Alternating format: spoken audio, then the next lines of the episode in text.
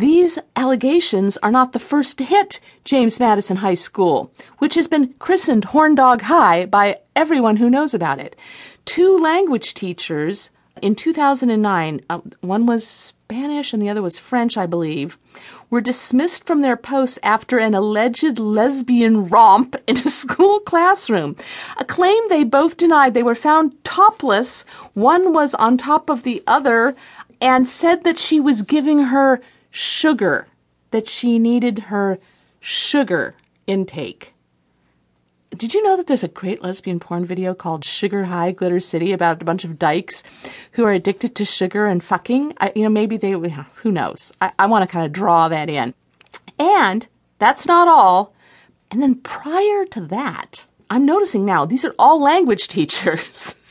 it's the languages, I'm telling you. An English teacher was sacked and arrested in 05 after he was found emailing child porn. Okay, so Horndog High, they have a lesbian sugar sex, internet child porn emailing, and now the English teacher who can't stop texting with the occasional blowjob. You're probably thinking, well, you know, these schools, it's just trash. Total trash. No, it's not. This is a really fancy high school. I'm going to prove it to you. Established in 1925, James Madison has graduated four Nobel Prize winners, famous musicians, authors, sportsmen, and United States Supreme Court Justice. That's Ruth Bader Ginsburg. How about Andrew Dice Clay? you know, there you go. That's the problem right there.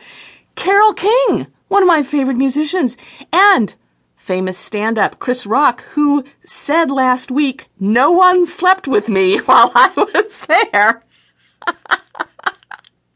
Which is what most of the kids at James Madison are saying. No one's sleeping with me. I went in for tutoring and it was fucking hard.